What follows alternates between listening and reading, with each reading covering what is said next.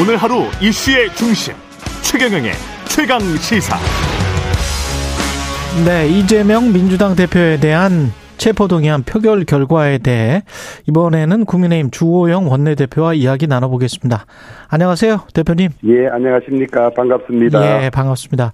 반대 138, 찬성 139, KBS 헤드라인도 이재명 체포한 부결, 찬성표가 더 많았다. 뭐, 아까 박범계 의원도 깜짝 놀랐다라고 이야기를 하던데, 의원님은 어떠셨습니까?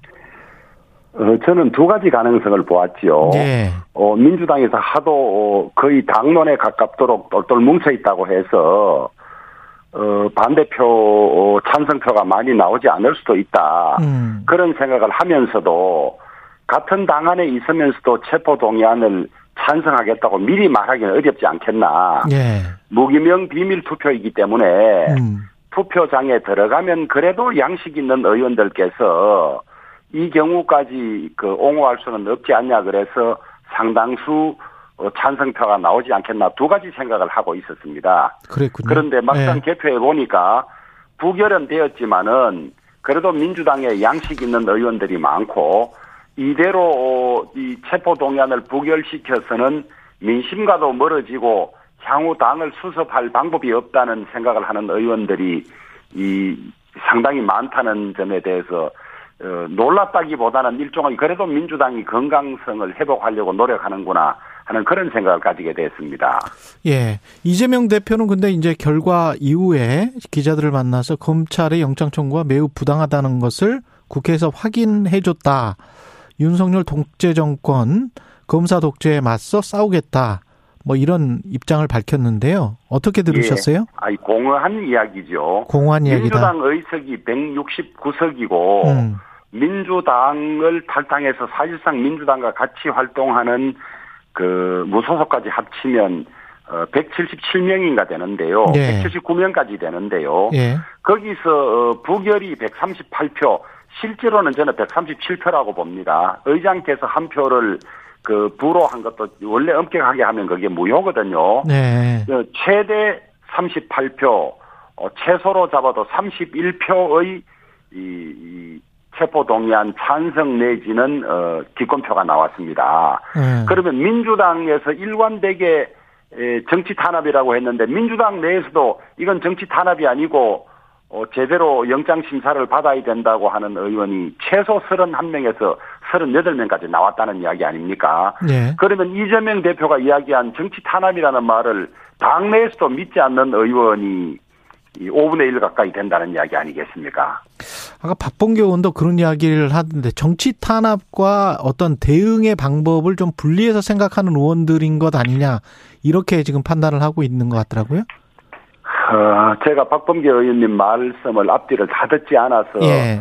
어, 정확하게 이해를 하기가 쉽지는 않습니다만은 예. 지금 와서도 그런 변명을 한다면 민주당의 장래는 더 어려워집니다. 음. 이게 이 어떻게 정치 탄압이라고 할 수 있겠습니까? 아, 이 이재명 씨 이재명 의원이 이 전 시장일 때 인허가 관련된 비리이고 예. 토착 비리이고 개인과 관련된 것이고 음. 그 다음에 이 이것과 관련해서 네 명인가가 이미 자살했고 여러 명이 구속돼 있고 예. 숱한 증거들이 나와 있는데 이것을 정치 탄압이라고 외치니까 국민들이 이해를 못하죠. 그래서 구속돼야 된다는 비율, 체포 동의안이 통과돼야 된다는 비율이 압도적으로 높은 상황인데 이걸 가지고 자꾸 정치 탄압이라고 하니까 문제를 해결할 수가 없는 거죠. 예.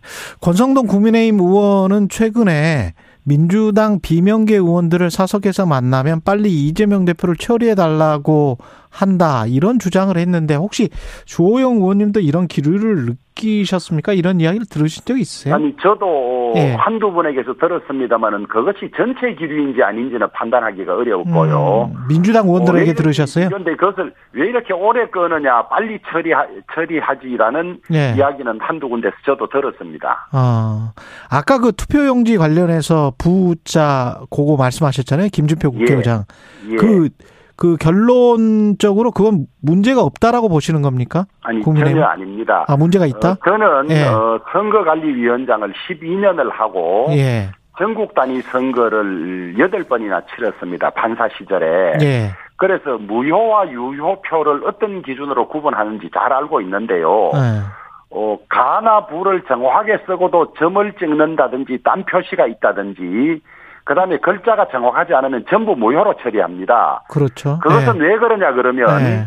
가를 쓰고 점 찍은 것은 내가 찍은 표니까 그렇게 아세요라고 사전에 약정을 할 수가 있습니다. 음. 그러니까 그게 헌법상 보장되는 비밀 투표. 원칙을 침해할 수가 있어요. 예. 어제 거기에 나온 글자 중에 한 자는 완전히 무슨 글자인지 알아볼 수 없는 글자이고 예. 한 자는 그게 부자인지 우자인지도 알 수가 없어요. 동그라미를 완전히 친 거기 때문에 음. 그래서 이렇게 쓴 글자는 내가 한 표니까 나는 확실히 부했다고 알고 있으라고 이 사인해 놓을 미리 약 이 서로 주고받을 수 있기 때문에 정확한 글자가 아닌 건 전부 무효로 하는 거거든요. 예.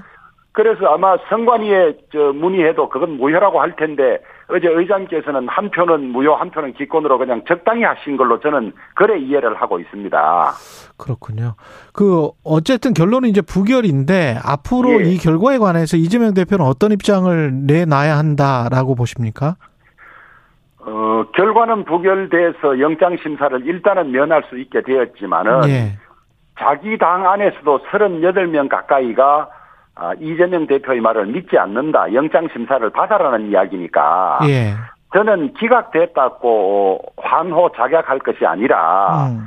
어, 그 점을 깊이 새겨야 하고 어, 민주당 내 당내 사정까지 저희들이 뭐 관심 가지고 언급할 일은 아닙니다만은 민주당 내에서도 상당한 논란이 있을 것이다. 음. 특히 이 이재명을 지지하는 개딸들입니까? 그런 분들이 이미 이 찬성표를 던졌다고 생각되는 의원들에 대해서 수박이네 무슨 부역자네 에, 색출하자 뭐 이러고 있는 상황이고 그다음에 38표 가까운 이런 분들은 이재명 대표가 아, 개인적인 비리를 옹호하는데 당 전체를 동원해서 위험에 빠뜨리고 하는 일에 대한 불만이 가득 차 있기 때문에 예. 아마 당내 수습도 상당히 어렵고 당내 계속 분란이 이어지지 않을까 그렇게 생각을 합니다.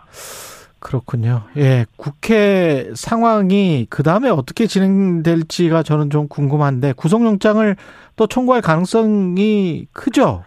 검찰이. 그것은 잘 모르겠습니다만은 잘 모르- 네. 어 일단 어 그 우리가 언론을 통해 본 바로는 어 아직 수사가 종결되지 않은 것이 변호사비 대납 의혹이라든지 예. 그다음에 대북 송금 관여라든지 그 다음에 이 백현동이라는 문제가 있지 않습니까? 예. 이런 큰 세 개의 사건이 남아 있고 예. 그다음에 대장동의 경우도 이번에 영장 온 사건에서는 빠져 있습니다만은 400매덕에 대한, 대한 음, 그 누가 그 가지고 있는 것이냐 그 문제가 아직 판단이 안 됐다고 보여지거든요. 예. 그래서 그런 것들에 대한 수사가 어느 정도 마무리될 단계가 되면 다시 청구될 가능성도 배제할 수 없다. 저희들은 그렇게 예상을 합니다. 그렇군요. 이재명 대표는 목표물을 잡을 때까지 사법 사냥을 한다. 검찰 수사에 대해서 그렇게 이야기를 하고 여론에서도 김건희 여사 수사에 비해서는 좀 어, 군- 김건희 여사 수사가 굉장히 좀 미진하기 때문에 이게 좀 대비되는 성격이 좀 있는 것 같은데 어떻게 보십니까? 이제 이재명 대표의 말씀이 공허하게 들리는 것이 예. 아무것도 없는데 뭐를 자꾸 파재키면 예. 어, 정치 탄압이라고 할 수 있는데 마- 네. 나올 때까지 캔다고 할 수 있는데 이 일들은 하나같이 모두 자신들이 집권하고 있을 때 자신들 당 내부에서 제기됐던 문제입니다. 음. 아, 지난 대선 하면서 어, 이낙연 후보 측에서 이 문제들을 다 제기했던 것인데 그러면 이, 이 문제들을 그냥 덮고 수사하지 않으면 그것 자체가 잘못된 것이죠. 그래서 어, 이- 나올 때까지 캔다는 말 자체가 공허하게 들리고 예. 그다음에 김건희 여사에 대한 수사건은 지난 대선이 얼마나 치열하게 치러졌습니까? 예. 뿐만 아니라 아, 윤석열 대통령이 검찰총장 시절에 윤석열 대통령을 축출하기 위해서 온갖 수단들을 동원했는데요. 수사 지휘권도 발동하고 직무 배제 명령도 발동하고 징계도 하고 그랬는데 그때 이런 사건들을 속속들이 검찰에서 들여다본 걸로 알고 있습니다. 그래서 무혐의 됐던 것이고 이 정권 와서 무슨 무혐의 했던 것이 아닌데 그 물타기를 하고 또 모욕 주기를 하고 압도적인 의석 가지고 이제 이, 이, 이 수사에 대한 제동을 걸기 위한 반발 심리로 아마 김건희 특검을 끌어들이는 것 같고요. 음. 거의 뭐 스토커 수준입니다. 그 다음에 이 50억 클럽에 대해서는 예. 이게 대장동 수사의 한 일 한 파트입니다. 대장동을 예. 하면서 어, 몇몇 사람들에게 이 50억을 주기로 했느냐 이런 문제인데 에, 이 수사가 제대로 되지 않으면 특검을 해야 되겠죠. 음. 그러나 아, 검찰이 이 수사 과, 이 대장동 전체에 대한 수사 과정에 있고 특히 좀 전에도 말씀드린 400매덕이 과연 이재명 대표가 관련이 있는 것이냐는 문제하고 같이 아마 할 때 수사 결론이 나올 수 있기 때문에 아직은 지켜봐야 하는 문제지 수사가 끝난 것이 아니지 않느냐 그렇게 보고 있습니다. 근데 수사를 제대로 했으면 1심에서 그런 판결이 나왔겠냐 그런 반론도 가능하고 재판 과정에서 김건희 여사의 주가 조작 정황과 관련해서는 여러 검사의 진술 뭐 재판장의 말 이런 것들이 있기 때문에 그게 그때 뭐 다 끝난 거다 이렇게 주장할 수 있을까요? 어, 검사의 진술이나 재판장의 말, 말씀 뭐 이런 것들 때문에 고요 제목만 듣는 사람들은 김건희 여사가 무슨 대개 관련이 있을 걸로 오해를 할 수가 있는데요. 음. 그 판결문에 보면 어, 주가 조작에 이용된 계좌들이 수백 계좌가 있는데 그, 그 수백 명이 다 전혀 기소가 되지 않았습니다. 이용됐다고 하는 것 때문에. 그래서 어, 계좌가 단순히 이용됐다는 것만 가지고는 어, 주가 조작 공범이라고 할 수도 없고 예. 그런 문제들이 문제가 됐다면 진작에 왜 그때 기소를 하지 않았겠습니까? 그 기소 기소를 하고 이 재판에서 공소 유지를 한 검사들이 지난 정권에서 처음부터 관여했던 사람들이 다 들어 있는 것이거든요. 그러면 그 검사들이 이 김건희 여사가 주가 조작에 관계됐다면 왜 그때 기소를 하지 않고 딴 사람의 재판에서 그, 그런 이야기를 할 리가 없습니다. 그러면 그건 직무유기가 아니겠습니까?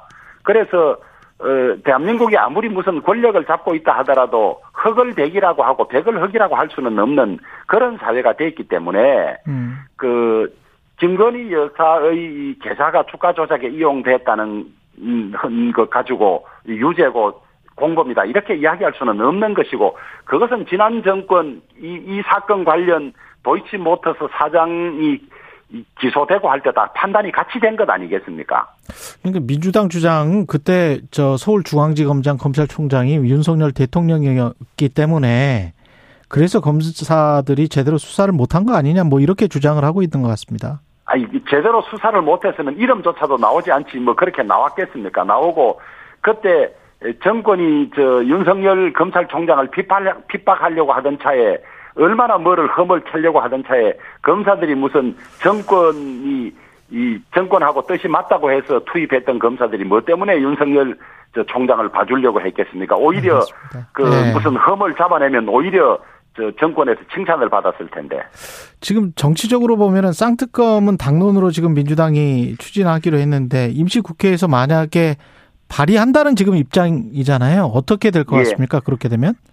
어, 169석에 자기 당을 탈당한 무소속까지 뭐 170몇 석이 되기 때문에 밀어붙이는 방법은 없습니다만은 특검은 지금까지 합의하지 않은 채 여야가 합의하지 않은 채 특검한 적이 제가 알기로 한 건도 없는지 전 거의 없는지 그렇게 알고 있습니다. 예. 그래서 일방적으로 할 수 있는 것은 아닌데 지금까지 민주당이 해왔던 행태, 그 다음에 이재명 대표를 방하기 위해서 어이 억지로라도 이런 걸 해서라도 맞불을 놓으려고 하는 그런 태도에 비추어 보면 어, 강행한 강행할 수도 있다고 보는데 예. 다만 정의당의 협조가 반드시 필요한데요. 예. 정의당에서도 김건희 특검 자체는 반대하고 있는 것으로 알고 있고요. 그 다음에 이 50억 클럽에 대해서도 어, 수사 결과가 검찰에서 나오면 아마 저는 그 동력이 떨어질 거라고 생각하고, 어, 이 50억 클럽에 대해서 검찰의 수사가 미진하다든지 지지부진하면 어, 특검이 탄력을 받을 가능성이 있다. 그렇게 판단합니다. 3월 임시국회 개실과 관련해서는 그 전에 이제 이야기가 오고 갔었잖아요. 방탄국회 논쟁이 예. 있었고 어떻게 될 예. 것 같습니까? 어, 이제 임시국회는, 어, 국회의원 4분의 1이 소집 요구를 하면 당연히 열리게 돼 있거든요. 예. 근데 재헌 국회 이후에 1948년 이후에 3월 국회가 여러 차례 열렸는데 음. 3월 1일에 국회를 소집한 것은 한 번도 없습니다. 처음입니다. 예. 그리고 국회 법에 의하더라도 1일이 공휴일인 경우에는 다음 날 연다고 돼 있거든요. 그러면 한다고 하더라도 3월 2일 날 하자고 소집 요구를 해야 하는데 예. 무엇이 불안하고 두려운지 하루도 비울 수 없다. 하루도 방탄에 공백이 생겨서는 안 된다. 아마 이런 어. 생각으로 3월 1일부터 요구를 했어요. 예. 3월 1일은 민주당도 아마 국회 아무도 나오지 않을 겁니다. 그래서 저희들은 어, 임시국회를 열자 열되 예. 이 불체포 특권이라는 것이 국회가 열렸을 때 국회 업무를 하는데 지장을 줘서는 안 된다. 그러니 회, 국회가 열렸을 때는 어, 동의 없이 체포하지 말라는 거니까 그 언제쯤에 열려야 3월 되는 게 5일까지 비우자. 3월 3월 5일까지? 5일까지 비우면 그때 네. 영장 심사를 받으면 되지 않느냐. 그래서 어. 3월 6일부터 하자고 제안을 했고 그것이 합리적이라고 생각을 하는데 예. 민주당은 일방적으로 3월 1일부터 소집 요구를 한 상태입니다. 그래서 3월 5일까지 비우면 그 안에 검찰이 다시 구속영장을 청구할 것이다 이렇게 지금 말씀하시는 거예요? 청구할 수도 있습니다. 청구할 있고 수도 있- 있다. 또 그런 예도 있었습니다. 그러니까 아. 그것이 겁나니까 그 1, 2, 3, 4, 5일을 못 비운다. 사실은 1일이 공휴일이고 예. 또그 4, 5일이 일요 저 휴일이지 않습니까? 예.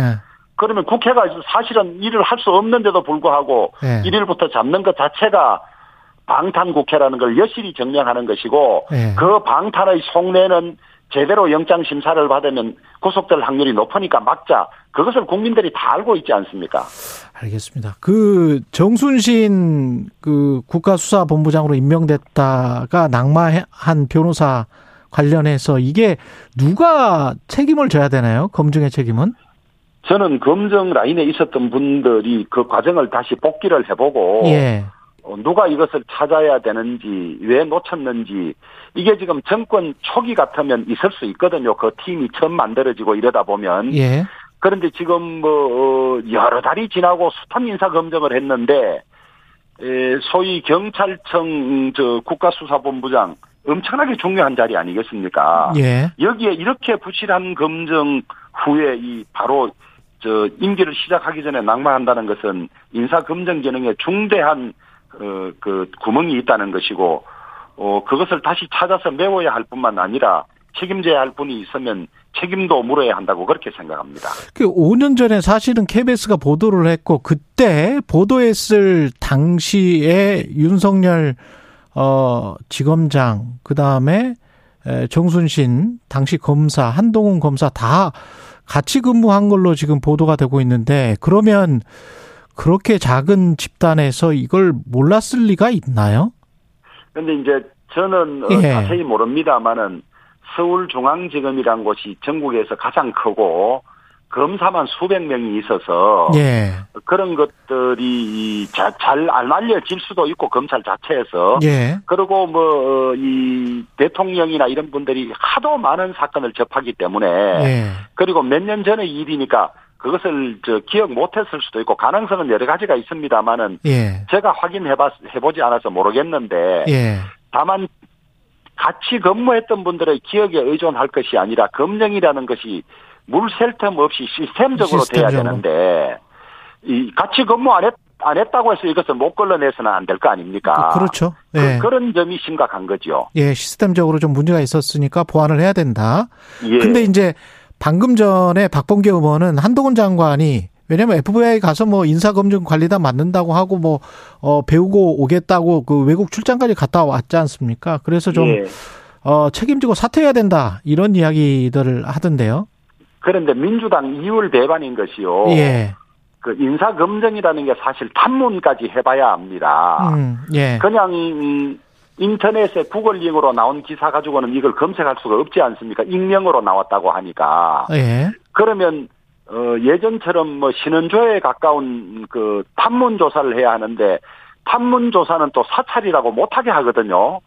음. 민주당 측에서. 예. 그러니까 그런 이율 배반이 어디 있습니까? 인사검증 제대로 하려면 평소에 데이터도 계속 축적을 하고 그 다음에 검증 대상자가 생겼을 때는 그 지인들이나 아는 주위에 가서 탐문 수사도 해서 무슨 일이 있는지도 알아야 하는데 음. 그것은 또 사찰이라고 못하게 하면서 인사 검증 잘못했다고 하는 것은 이율 배반이라고 저는 생각합니다. 한 가지만 마지막으로 여쭤보겠습니다. 전당대회 상황, 천하람 후보가 고위 당직을 맡았던 현역 의원들을 험지에 내년 총선에 다 출마시키겠다 공천 계약안 발표했고 예. 주호영 의원님도 그 명단에 포함돼 있는데 어, 그렇습니다. 예. 예, 천 후보 제안은 어떻게 들으셨습니까? 아니, 천 후보가 총선을 몇 번 치러봤는지 모르겠어요. 어, 본인 총선은 한 번 치러봤겠지만은 예. 총선을 중앙당 차원에서 지휘해보고 공천을 얼마나 관찰해봤는지 모르겠습니다만은 지난 21대 총선에서 우리 당이 무슨 바람이 불어서 어, 의원들을 지역구를 많이 바꾸고 다 실패했습니다. 어, 민주당에 간혹 지방에 있다가 수도권 와서 성공한 의원이 있습니다만은 예. 그런 분들은 선거가 끝나자마자 3, 4년을 옮길 지역을 닦아, 닦아서 성공한 것이거든요. 근데 선거구를 함부로 옮긴다는 것이 얼마나 위험한 일인지 준비 안 된 선거를 치르는 것이 얼마나 음. 이 잘못된 것인지를 잘 인식 못하고 있다고 저는 그렇게 생각합니다. 당선 가능성도 봐라. 예. 아니, 그렇게 하다 보면 예.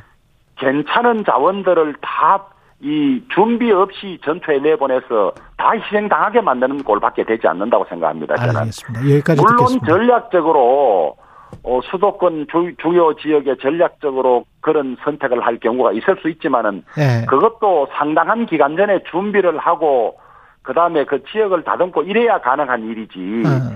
무슨 어, 국회의원 선거라는 게 한두 달 전에 어디로 배치하고 이런만 있다 해서 되는 선거가 아니거든요. 네. 그런 점을 좀 숙고해 하고 발언했으면 좋겠습니다. 네. 국민의힘 주호영 원내대표였습니다. 고맙습니다.